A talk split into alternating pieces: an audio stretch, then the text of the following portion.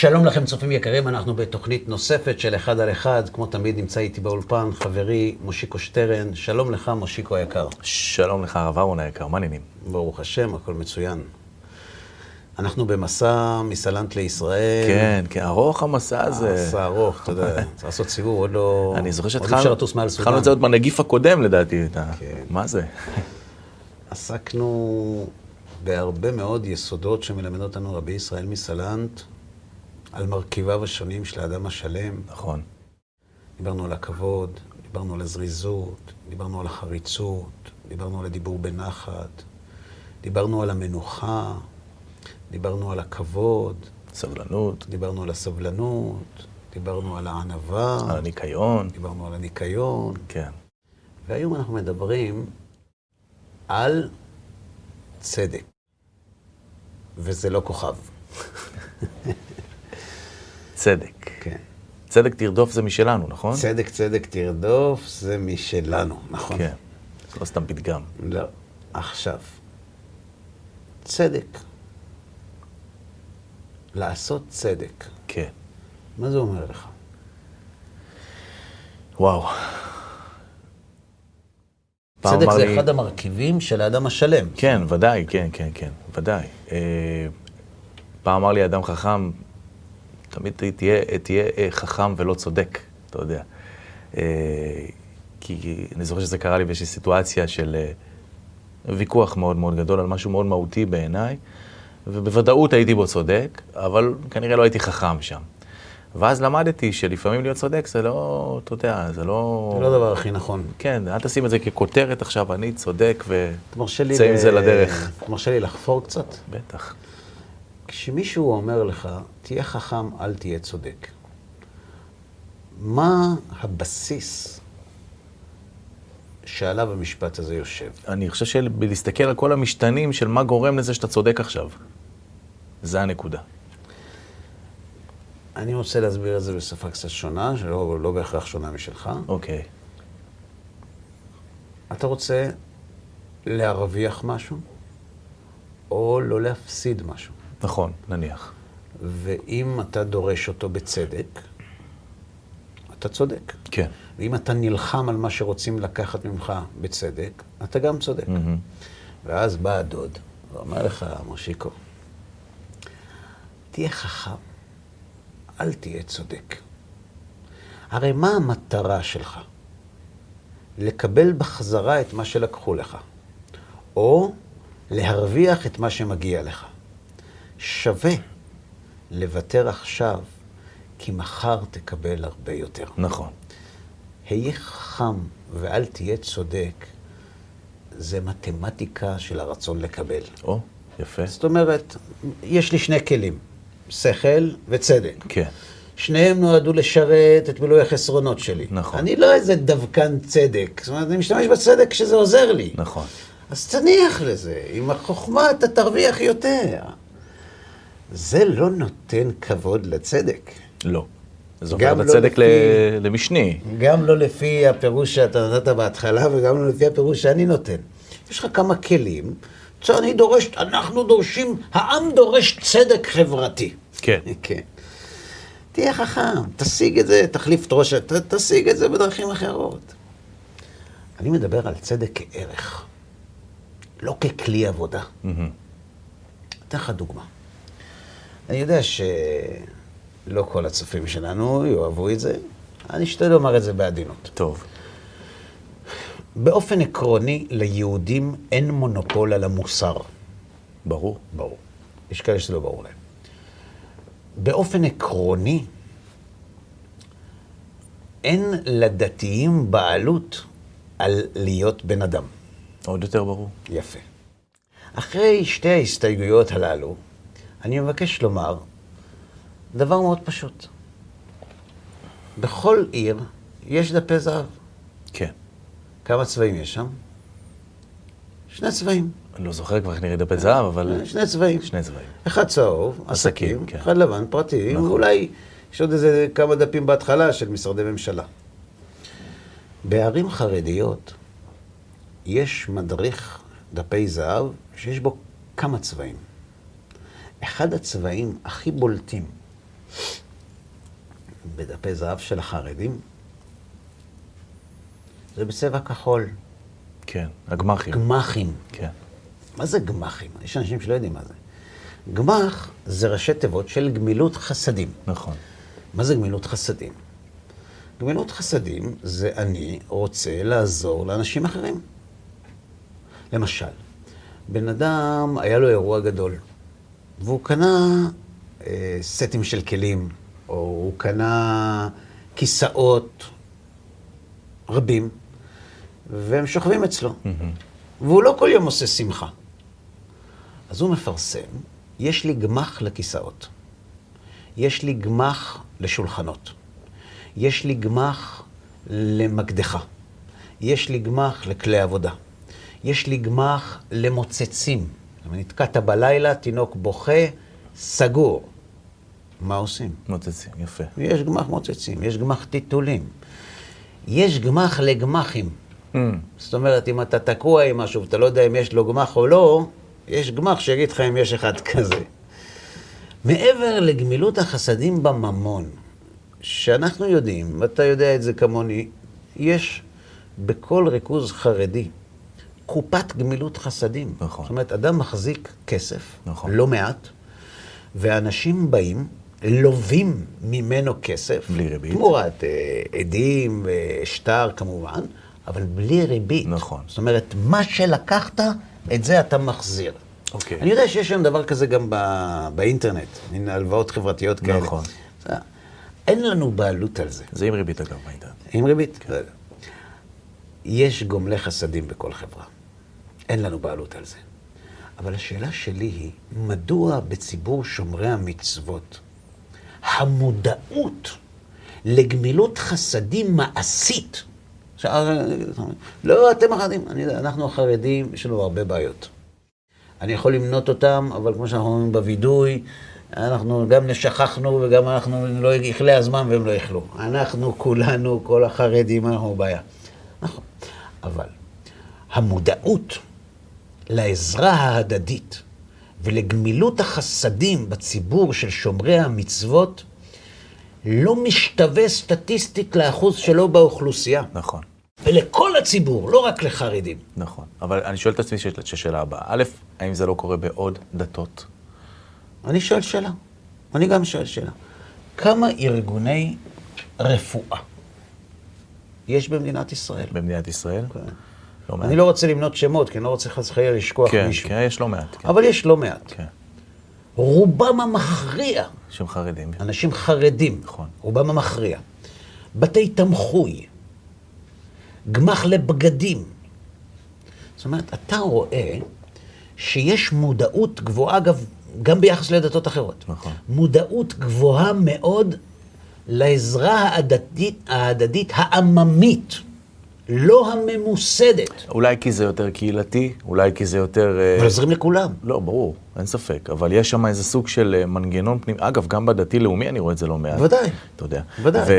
ובכל מעטפת כזאת של חברה שמגודרת תחת איזה מגדר, תחת איזה סדר מסוים, אני חושב שגם במגדרים אחרים הם דואגים אחד לשני. גם אני חושב שבמגזר הערבי יש כאלה דברים. אתה יודע. תבדוק, אולי.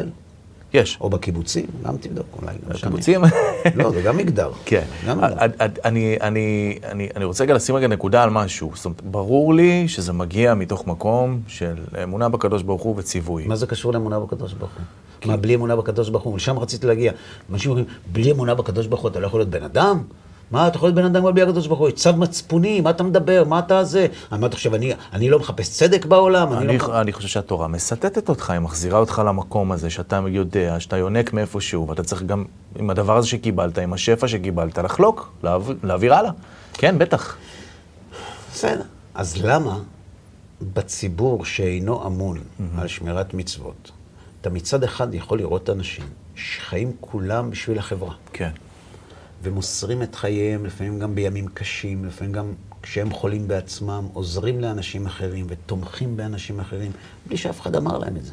כן. בלי אף אחד ציווה אותם לזה. יהודים.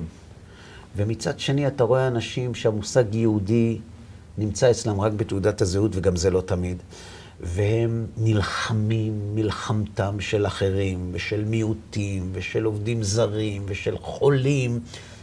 אין מונופול על זה. נכון. אבל כשאתה מחפש לבדוק, אם נאסוף את כל עמותות הצדקה העממיות, אנחנו נגלה שתמיד ליד ההגה יש יותר אנשים שומרי מצוות. וזו קושייה עצומה, כי אני מזדהה עם האמירה שלא צריך להיות אדם דתי כדי להיות בן אדם. המציאות מוכיחה את זה. אבל למה במבחן התוצאה זה שונה? מכאן אני מגיע למה שאתה אמרת. יכול להיות שיש ערך מוסף כן. בעשיית החסד והצדקה, מתוך אמונה שמדובר במצווה שנצטווינו על ידי הבורא, לבין אנשים שרואים בחסד כדבר אנושי וחשוב ומועיל ותורם ליישוב העולם. כנראה ששם נמצא ההבדל. Mm-hmm. השאלה, למה זה ככה? עכשיו מדברים על צדק. אגב, מה ההבדל בין צדק לחסד, מושיקו? מה ההבדל בין צדק לחסד? כן. ספר לי. אני חושב שזה שני הפכים. כי אם, כי אם צדק, אז כאילו זה שלי, אז שלי. לך. כן, אוקיי, חסד כן. זה לא מה שמגיע לך. כן. נכון שמבחינת החיצוניות, בשני הצדדים של הצדק והחסד יש מקבלים. Mm. אני עושה צדק, לוקח מזה ונותן לזה, או שאני עושה חסד, לוקח מעצמי ונותן לזה. אבל זה שני עולמות. צדק וחסד הם שני עולמות שונים. אומר רבי ישראל מסלנט, האדם השלם צריך שיהיו בו שני המרכיבים האלה. הצדק והחסד. ביחד? ביחד. אוקיי. אגב, רבי אברהם בן הרמב"ם כן. כותב בספרו המספיק לעובדי השם, שיש מידות שהן מקושרות. למשל, רחמנות זה מידה, וחסד זה מידה. אבל בדרך כלל הם הולכות ביחד. סתם. זאת אומרת, יכול להיות שאתה עושה חסד וזה מעורר בך רחמנות, ויכול להיות שאתה רחמן וזה כן. מעורר בך את המידה של החסד. אבל בדרך כלל אתה לא צריך חסד בדיוק, אתה לא צריך חסד בלי להיות רחמן, נכון, נכון, אתה לא צריך רחמן ולעשות חסד. נכון, זאת אומרת, אז הוא, אז הוא כך, הוא כותב, זה יסוד חשוב. כן. אז צדק וחסד, כן, הם, הם משלימים אחד את השני. זה בממונו, זה בגופו, הוא בממונו. בסדר גמור. השאלה היא, למה צדק וחסד הם כל כך חשובים בבניין שלמותו של האדם? למה אי אפשר שהאדם יהיה שלם בלי שהוא רודף צדק וגומל חסדים? כי אם אנחנו מדברים פה על שלמותו של האדם, והאדם השלם זה האדם הכי קרוב, הכי דומה, נכון? לקדוש ברוך הוא, לבורא. הקדוש ברוך הוא כולו צדקה וחסד. יפה. מה הוא רחום, אף אתה רחום. מה הוא גומל חסדים, אף אתה גומל חסדים. אנחנו לומדים לאורך כל השיעורים שלנו, כך מלמד אותנו בעל הסולם, שלדבקה בו, כלומר הדבקות בהשם היא תכלית הבריאה. Mm-hmm. והדבקות בהשם מושגת בהשתוות הצורה, כלומר באימוץ תכונות, לכאורה, שבהם הקדוש ברוך הוא מתגלה בעולם שלנו. והקדוש ברוך הוא מתגלה בעולם שלנו, בעצם בריאתו את העולם במידת החסד. אז אם אתה רוצה להיות אדם שלם, ואדם שלם זה אדם שיש בו צלם אלוהים, שהוא הגיע להשתוות הצורה, אי אפשר שתהיה אדם שלם בלי שמידת ההשפעה, בלי שכוח הנתינה יהיה מרכזי בחיים שלך. נכון. לא עוד משהו, נכון. מרכזי. נכון. וזה הבדל גדול מאוד בין התפיסה שלנו, את החסד והצדקה כבני אדם, לבין התפיסה שלנו את החסד והצדקה על פי התורה. אתה יודע, כשבא הגוי לשמאי, ואמר לו שהוא רוצה להתגייר, אבל על רגל אחת הוא רוצה את כל התורה, כאילו, בתור לפלאפל תן לי כן, את זה בתקציר. כן, הוא זרק אותו. הוא אמר לו, תשמע, תחפו באמת הבניין, אמר לו, אצלנו אין על רגל אחת, אצלנו כל דבר יסודי. אבל תראה, בדלת ממול, הלל. יכול להיות שאיתו יהיה לך יותר קל. הולך להלל, אומר לו את אותו דבר, אומר לו הלל, בסדר גמור, תרים את הרגל. היום הרים את הרגל ואומר לו, מן דעלך סני לחברך לא תעביד. אגב, מה הגוי ביקש מהלל? את כל התורה על רגל אחת. את כל התורה על רגל אחת. ומה הלל אמר לו? קודם כל תרים רגל, תהיה על רגל אחת. נכון. היית שם? כולנו נראה לי. נו, ומה הדבר השני, הוא אומר לו? והמשפט של אל תעשה... מה ששנוא עליך, אל תעשה לחברך. זה כל התורה. מה עם תפילין? שבת, ארבעת המינים, תקיעת שופר, קיליים, מזוזה, בשר וחלב. איך זה קשור למאן דעל אחסני לחברך לא תעביד? נכון, תמוה. תמוה. אז מה, הוא עבד עליו? לא. יותר מזה הוא אומר לו. הגוי בא מוכן. אומר לו הגוי, אני הייתי בישיבה. ראיתי מלא ספרים. אז מה, זה כל מה שכתוב בספרים? כאילו כל הזמן כמו מנטרה חוזרים מאן דעל אחסני לחברך לא תעביד, כל אלה שמתנדדים זה מה שאומרים כל הזמן? הוא בא לו, לא. לא הבנת. ואידך פירוש ההוא זיל גמור. כל שאר התורה, כל הספרים שראית, זה פירוש איך להגיע למצב הזה. למצב הזה. תגיד, אתה מסכים עם זה? כשאני יודע היום את הרעיון שמאחורי, כן. איך? מה הקשר בין הלכות הערובות, בשר וחלב, מליחה, כיסוי ידם. Mm-hmm. למען, איך זה פירוש של מה ששנו הולך להיות? כולם מקצה שיפורים ללהגיע לשם. כולם, כל, כל, כל, כל התכונות שאנחנו עובדים ביהדות עליהן, כל המידות שאנחנו עושים עכשיו, הכל מגיע בסופו של דבר לכותרת הזאת בסוף, כי אנחנו לא יכולים להגיע אליה, אילו עברנו את כל התהליך הזה. המציאות מוכיחה שכן. מה? ראינו אנשים שלא עושים לחבריהם mm-hmm. את מה שהם לא רוצים שיעשו להם. תן דוגמה. עמנואל קאנט. עמנואל קאנט היה פילוסוף גרמני, והגרמנים מאוד הבינו במוסר, והוא אה, אה, אה, ניסח mm-hmm. את הצו הקטגורי, שבעצם אומר את מה שהילל אמר, שהעיקרון הבסיסי של המוסר זה תפעל על פי חוק שהיית מוכן שיתנהגו על פיו איתך. Mm-hmm. לא צריך להיות יהודי בשביל זה. זה שהוא ניסח, זה לא אומר שהוא מימש. יש אנשים שחיים ככה. יש אנשים שנזהרים, לא לפגוע באחרים, הם רגישים כלפי אחרים, הם נוהגים בהשיית סיפוקים כשנמצאים בחברת אחרים, הם אנשים מנומסים, ו... הם באמת אנשים טובים. וכלפי עצמם. גם. הם אנשים טובים. הם מתחשבים בזולת, הם עושים דברים טובים, הם מתנדבים. יש לא מעט אנשים כאלה, ברוך השם. למה אתה אומר... בלי כל הספרים האלה אי אפשר להגיע לזה? בדיוק כאן נמצאת התשובה לשאלה נוספת. Mm-hmm. למה רבי ישראל מסלנט המתין? עם הצדק. עם הצדק והחסד עד עתה. כן. שאלה מה התוכנית הקודמת והקודמת, אז שתקתי הפעם. בתוכנית הקודמת דיברנו על הענבה. כן. הענבה מבוססת על יראת השם. וכדי להגיע לחיים שבהם הנתינה היא אידיאל שמשווה אותך לבורא, אתה צריך יראת הרוממות וענווה, ורק אז להגיע. וזה הבדל עצום בין מה שאנחנו רואים בצדק שיש בעולם לבין מה שהתורה דורשת. התורה, התורה היא לא... היא, היא, למ, היא למטיבי לכת. כן. התורה לא אומרת תהיה בן אדם. מה פתאום? בשביל להיות בן אדם, מספיק שבע מצוות בני נוח. על פניו כן, רוב העולם הוא כזה. נכון. התורה אומרת, ואהבת לרעך כמוך. אתה יודע מהי פסגת הצדק והחסד? כשאתה אומר, אל תעשה לשני את מה שאתה לא רוצה שיעשו לך. מי הוא אמת המידה המוסרית? אתה או הוא? אתה. נכון. ופה הכשל של קאנט. זאת אומרת, קאנט אומר, אל תעשה לאחרים את מה שאתה לא רוצה שיעשו לך, או תנהג עם אחרים כמו שאתה רוצה, ואם אני מזוכיסט. נכון, לזה התכוונתי אגב. על דרך השלילה. כן. התורה לא מסתפקת בזה. התורה אומרת, ואהבת לרעך כמוך. אתה יודע מה פירוש ואהבת לרעך כמוך? זה בלתי אפשרי. ואהבת לרעך כמוך זה לא אני במרכז, ולכן גם אתה, ובגלל זה אני מתחשב בך כמו שאני רוצה שיתחשבו בי. זאת אומרת, אני יושב על קורסה במרכז העולם, ואני מתנהג יפה עם אחרים, כדי שיתנהגו גם איתי כן, יפה. בסוף, בסוף זה מטיב איתי. התורה אומרת, תזיז את עצמך הצידה, שים את פלוני.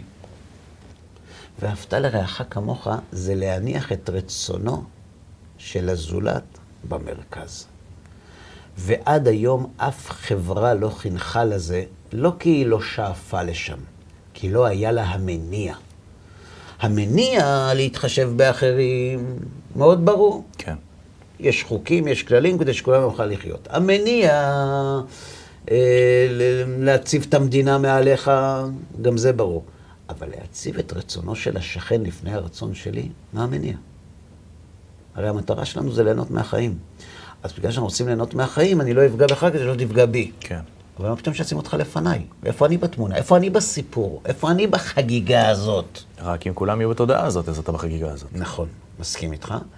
והתשובה שהתורה אומרת זה, אתה צריך להציב את הרצון של הזולת לפניך, כי כשאתה מגיע לשם, אות היא שהגעת להשתוות הצורה עם הבורא. יופי. שהגעת לדבקות. יופי, ו... מה זה נותן לי? אתה מבין? זאת אומרת, בתור האדם, האדם האגואיסט כמו שהוא נולד, בסופו של דבר איך אמרת? מה... מה זה נותן לי? כן. אני רוצה... עם מה הולכים למכולת? אני רוצה לספר לך סיפור. אתה לעצמך בן אדם שעשה הון עתק, בסדר? והוא החליט שמספיק לו כסף, מה עושים כסף? הוא רוצה להתחיל לעזור לעולם. אז יש אחד שמייצר צ'יפים, יש אחד... הוא רוצה לעזור לעולם. אנרגיה מתחדשת, כל מיני. והוא מתחיל לתרום וזה, ואז, בגלל המשבר הכלכלי הקשה שפוקד את העולם, הגיע איזה תאגיד סיני ענק. הוא אמר לו, תשמע, אנחנו יודעים מה עשית בחיים, אנחנו מחפשים מישהו שיקים מהקרשים את הכלכלה הסינית. בוא קח את המפתחות. Mm-hmm. אמר להם לא. אמרו לו, מה לא? חמישים מיליארד לחודש. אמר להם לא. אז הם אומרים, אז שמונים. אז הוא מחבל על הזמן. אתם מדברים בשפה שאני לא מכיר. אתם מציעים לי משהו כדי לפתות אותי לעשות את מה שאתם רוצים. אבל זה לא מדבר עליי. אני היום מדבר שפה אחרת לגמרי. אתם שלחתם לי תוכנת עדכון אחרי שהחלפתי את מערכת ההפעלה. היום השפה שלי... אם הייתם אומרים לי, תבוא תעזור לנו, תציל מיליארד סינים, לא הייתי מבקש שקל. אתם עם כסף? רוצים לקנות אותי? אני לא נמצא שם היום. כשאתה שואל אותי, ואז מה אני ארוויח אם אני אציב את הרצון של הזולת לפניי? אנחנו מדברים כמו אנשים שעוד לא התקנו תוכנה. כן. כי מי שהגיע למדרגה שהוא מציב את הזולת לפניו, הוא עושה את זה כדי להשתוות לבורא. כדי להשפיע על הזולת, לא, לא כדי לקבל. זה לא ביצה והתרנגולת, כאילו איך אתה מגיע למציאות שבה אתה מרגיש את מה שאתה מתאר עכשיו, שאני כאילו מוותר על התענוגות הפרטיות שהפוך, הופך את זה לתענוג האישי שלי, מבלי שבאמת... אני לא הופך את זה לתענוג האישי שלי. אלא. אנחנו מכירים תוכנה שפועלת על תענוג וסבל, נכון? נכון. אצל איש ההשפעה, התוכנה עובדת בצורה אחרת. מה זאת אומרת? ההשפעה לא עושה לו, לא עושה לו תענוג? תענוג וסבל קשורים לרצון לקבל. כשיש רצון והוא לא מקבל, יש סבל. כשיש רצון והוא מקבל, יש תענוג. כשאתה מאפסן את הרצון לקבל בארון, ועובד עם רצון להשפיע בלבד, השפה היא שונה לגמרי. אבל מה מניע אותך? שאלה יפה. שאלה יפה. השאלה מה מניע אותך היא שאלה של אדם שנמצא עדיין בקומה הקודמת. נכון, מודה. והוא לא מבין. מודה. נכון. בדיוק, אומר הרמב"ם, כמו שאדם לא יכול להבין את מושגי העולם הבא. כי אנחנו כל דבר מדמים למערכת הדימויים שהחושים שלנו קולטים, okay. שהחינוך שלנו קיבל. אז בואו נלך רגע בתודעה של העולם הזה, בסדר? ובואו okay. נלך רגע לסיפורים ש... שאנחנו גדלנו עליהם ומבינים אותם ומאמינים בהם. אברהם אבינו כזה שהוא כולו היה חסד ונתינה, נכון? Okay. יפה. ואם כולו היה חסד ונתינה, יש לו איזה עונג מזה שהאוהל שלו היה פתוח ארבע מזה, ונכנסים ויושבים ואוכלים איתו ומברכים ברכת המזון. העונג שלו זה זה שאומרים תודה להשם, נגיד, לצורך העניין. הבנתי את השאלה עכשיו. כשאתה רואה בן אדם מאושר, זה עושה לך טוב? מאוד. למה זה עושה לך טוב? כיף לי לראות אדם מאושר. יפה. בטח אם בסביבתי. נכון. אתה מרוויח מזה משהו? את זה שהוא מאושר. יפה. אבל זה לא קשור אליך. לא. יפה. אדם שהוא רוצה להיטיב לזולת, כשהוא רואה שטוב לזולת, הוא מאושר. או, יפה, זהו, לזה התכוונתי. הוא מאושר, אבל לא זו הסיבה שהוא מיטיב לזולת. כלומר... אבל זה כן פרי. זה לא פרי, זה תולדה, זה לא פרי. אוקיי. יש הבדל. אני אתן לך דוגמה. יש בפרקי אבות, מסכת אבות, יש שתי נוסחאות במשנה של אנטיגונוס איש סוכו. נוסח א', אל תהיו כעבדים המשרתים את הרב על מנת לקבל פרס. הם היו כעבדים מביאים את הרב שלא על מנת לקבל פרס. בסדר? מה זה שלא על מנת לקבל פרס? בלי רצון לקבל. יפה. ואם תקבל? אז לא בשביל זה עשיתי את זה. אבל אם בכל אופן ייתנו לך? תן אותו למישהו. ואם ירצו לתת זה דווקא לך? לא יודע. ואתה צריך? אה, ואתה צריך. כן. אז תיקח. אז תיקח. יש נוסח אחר. אלא היוו כעבדים המשמשים את הרב על מנת שלא לקבל פרס. שזה ממש כאילו... יפה. זה העניין. אלו שתי מדרגות בעולם הלשמה. בשלב הראשון, שהוא נושק לשלב הקודם של השלא לשמה, עדיין יש באדם את איפה אני בתמונה. Mm. אבל זה לא המניע. השלב המתקדם יותר, שהוא כבר מתדמה לעליון, הוא לא רוצה לקבל, כי אם הוא יקבל, זה מוריד אותו למטה. ההידמות לבורא היא המניע ל"ואהבת לרעך כמוך". להיות בן אדם אפשר גם בלי תורה. אפשר גם בלי תורה. ואהבת לרעך כמוך? למה? שאני אציב את הזולת לפניי? מה המניע? אה, להידמות לבורא. לכן המודעות אצל מי שהתורה מחייבת אותו, היא יותר גבוהה. לא שכולם הגיעו למדרגה הזאת. היא יותר גבוהה, אבל. מדוע? כשאמר הלל הזקן, מן דהלך סני לחברך לא תעביד לנוכרי, הוא לא עבד עליו. זה באמת כל התורה. רק שאצלנו, כשאנחנו נותנים, אנחנו נותנים בדרך כלל למי שאין לו. Mm-hmm. אנחנו לא נותנים למי שיש לו. למה אנחנו נותנים למי שאין לו? ולא למי שיש לו? כי מי שיש לו מסתדר בלעדינו. אה? כי מי שיש לו מסתדר בלעדינו. מי שיש לו מסתדר בלעדינו. מי שיש לו לא צריך את מה שאנחנו נותנים. עכשיו, כשאני נותן למי שאין לו, יש לי רצון שהכסף יישאר אצלי. רק שהרחמים וכו' וכו' גוברים, אז אני כן נותן לו. אבל אם לא מתעוררים רחמים, כי יש לו, הוא לא צריך, מה פתאום שאני אתן לו? זאת אומרת, יש כאן שני, שתי סיבות למה לא צריך לתת למי שיש לו. Mm-hmm. לא צריך. וגם... אין לי את המניע, כי אני לא מרחם, כי יש נכון, לו. נכון. זה מי שעובד עם התוכנה של להיות בן אדם. להיות בן אדם זה אני רוצה לעצמי. ואני מוכן לחלק גם עם אחרים, כי אני מבין שהעולם צריך, ואני רוצה להיות בן אדם, ורוצה שכולם, ושכולם יהיה טוב. אוקיי. שוויון בנטל. שרוצה להידמות לבורא, הוא מסתובב כל היום, ומחפש למי לתת. ומה קורה כשאין? הוא יושב בפתח האוהל, ביום השלישי למילתו, ומחפש, אולי יבואו תחת השמש הקופחת איזה אורח, כדי שיהיה מה לתת לו לאכול. הוא מבקש, הוא רודף חסד. יש לו אידיאל. הוא לא יכול בלי לתת. מי שרוצה לתת, כי הנתינה היא ערך אצלו, אם לא יהיה לו מישהו שאין לו כדי לתת לו, הוא ייתן גם למי שיש. Mm-hmm. נמצא. שמי שרוצה להיות רק בן אדם, נותן רק למי שחסר. ומי שרוצה להידמות לבורא, נותן גם למי שלא חסר. לכן גם מצוות שבין אדם למקום, הם בכלל ואהבת לרעך כמוך. כי אני נותן לקדוש ברוך הוא, ואני נותן לחברי. כן. אני נותן לשניהם. ועכשיו זה מושלל או מופרך להגיד שהקדוש ברוך הוא לא צריך את זה? הוא לא צריך את זה. אוקיי. אז מה אם הוא לא צריך? אבל אני נותן. Mm. הוא ביקש, אני עושה. כשאני עושה את רצון השם, אני נותן. הוא לא צריך אותך, נכון, הוא באמת לא צריך אותי. אבל אני רוצה לתת. אני... אתה לא חסר לך כלום, אני רוצה לתת לך. זה ואהבת לרעך כמוך. זה לא להיות בן אדם, זה לא מה ששנוא עליך לא תעשה לחבריך. מה ששנוא עליך לא תעשה לחבריך זו הקומה הראשונה. Mm-hmm. הקומה העליונה יותר זה ואהבת לרעך כמוך. אפשר לעשות צדקה מתוך הקומה של מה שעליך שנוא לחבריך לא תעביד. רק שחז"ל אומרים חסד לאומים חטאת. זאת אומרת, כל מאן דעבדין לגרמה יעבדין. זאת אומרת, הוא עושה צדקה, הוא, הוא רוצה להרוויח מזה משהו. כן. אני שואל אותך שאלה, מה כל האנשים הגויים שנותנים צדקה הם אנשים רעים שהכל אצלם קומבינות? לא, ודאי שלא. חז"ל מדברים על השיטה.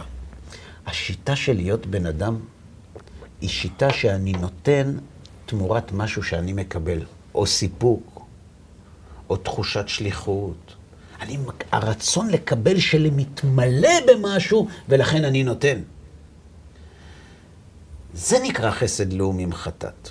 כלומר, אומות העולם שעוסקים בצדקה וחסד ויישובו של עולם, עושים את זה עם התוכנה של על מנת לקבל. Mm-hmm. התורה מביאה את האדם לעבוד עם התוכנה של על מנת להשפיע. איפה? כשאתה נותן למי שלא חסר לו. מי שעובד עם הרצון לקבל לא נותן למי שלא חסר לו. הוא נותן רק למי שחסר. אחרי הוא מסתכל ואומר, נה, אלה שילכו לעבוד. למה? לא חסר לו. מי שרוצה לתת כאידיאל, ודאי ייתן למי שחסר לו. אבל הוא לא יבחל בנתינה גם למי שלא חסר לו, כי הוא רואה ערך בנתינה. וזה הצדק והחסד שרבי ישראל מסלנט מדבר עליהם. תן לי את זה אבל רגע בצורה מאוד פרקטית לעולם שלנו, בסדר? סתם לאיזו דוגמה שאני אנסה רגע להבין. מה זה אדם שלא חסר לו ואני אתן לו? מה? אני יכול להמשיל את זה לאורח שלי שבא ל... להתפנק בארוחת ערב, אני יכול, לא יודע, איפה להשליך את זה? חברה טובה של אשתי, שאל תלכי לקנות עגלה, אני אתן לך. כן. זה כזה? יש לו שכן עשיר. כן. ואתה בא וקונה לו מתנה, שהוא לא צריך אותה. הוא אומר, אני רוצה לקנות לך מתנה. אבל לא צריך, הוא רוצה לקנות לך מתנה. אבל זה הפגנת אהבה כלפיו. נכון, בדרך כלל כשאוהבים נותנים, אבל כשאוהבים ונותנים, אז נותנים כי אוהבים. אז שוב פעם זה על מנת לקבל. אבל אני כאן לא נותן כי אני אוהב. אני נותן כי אני רוצה לתת. מי שנמצא בפניי לא רלוונטי. אני לא מכיר אותו. אני רוצה לתת. כמה אתה מכיר כזה ש- ש- ש- שנותנים גם לאנשים שלא צריכים וגם כי הם לא מכירים אותם. ואם אני לא מכיר הרבה, אז מה? אברהם אבינו היה אחד כזה. עוד פעם, כן, אברהם אבינו. אברהם אבינו רואה מלאכים. Mm-hmm. הוא רואה מלאכים. והוא שוחט להם בין בקר רח וטוב. כן.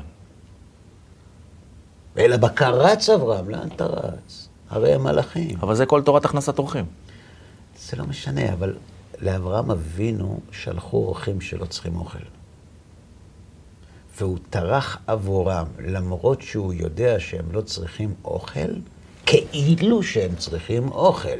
ואתה שואל את עצמך, למה? כי הוא רוצה להידמות לבורא, יש לו אידיאל. כשהבורא נותן לנו, הוא מקבל מאיתנו משהו, הוא זקוק למשהו, אם צדקת מה תיתן לו. אנחנו צריכים להגיע למדרגה הזאת, ואהבת לרעך כמוך זה כלל גדול בתורה. מה ששנוא עליך לא תעשה לחבריך זה אמצעי. לכן קאנט הגיע למה שאמר הלל לגוי. הלל ידע את ואהבת לרעך כמוך. הוא היה רבו של רבו של רבי עקיבא. אז למה הוא אמר מן דאלך שני לחברך לא תעביד? כי הוא דיבר עם גוי. זה היה לפני שהוא התגייר. זה בתובנה שלא ייפול. זה מה שהוא מסוגל להבין, כן. להיות בן אדם. כן. ואהבת לרעך כמוך אפשר רק עם תורה. לכן רבי עקיבא שמדבר איתנו, אומר ואהבת לרעך כמוך זה כלל גדול בתורה. צדק זה לרצות שהעולם יתנהל על פי אמת המידה של התורה. וחסד זה פסגת ותכלית התורה שהיא ואהבת לרעך כמוך. ולכן האדם השלם, חוץ מזה שהוא איש אמת ושהוא חרוץ ושהוא זריז ושדיבורו בנחת ושהוא נקי ושיש לו כבוד וסבלנות ומה ששכחנו, ענווה, יש בו רדיפת צדקה וחסד, לא לתועלת עצמו. אלא לעשות נחת רוח ליוצרו, ולכן זה בא אחרי הענווה. לסיכום. כן.